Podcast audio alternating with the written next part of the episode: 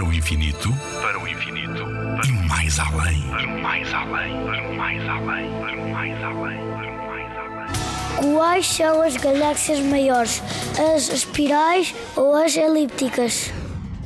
As mais ricas em gás, as que formam mais estrelas e as mais bonitas são as galáxias em espiral, como é o caso da Via Láctea, a nossa galáxia.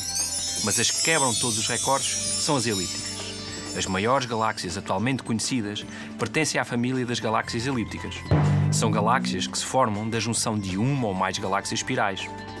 Uma das maiores galáxias é a IC 1101. É o nome de um dos catálogos onde se registram galáxias, que se encontra na constelação da Serpente.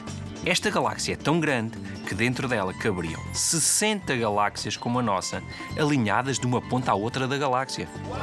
Acredita-se que esta galáxia tenha 100 bilhões de estrelas, ou seja, tem mil vezes mais estrelas do que a nossa galáxia.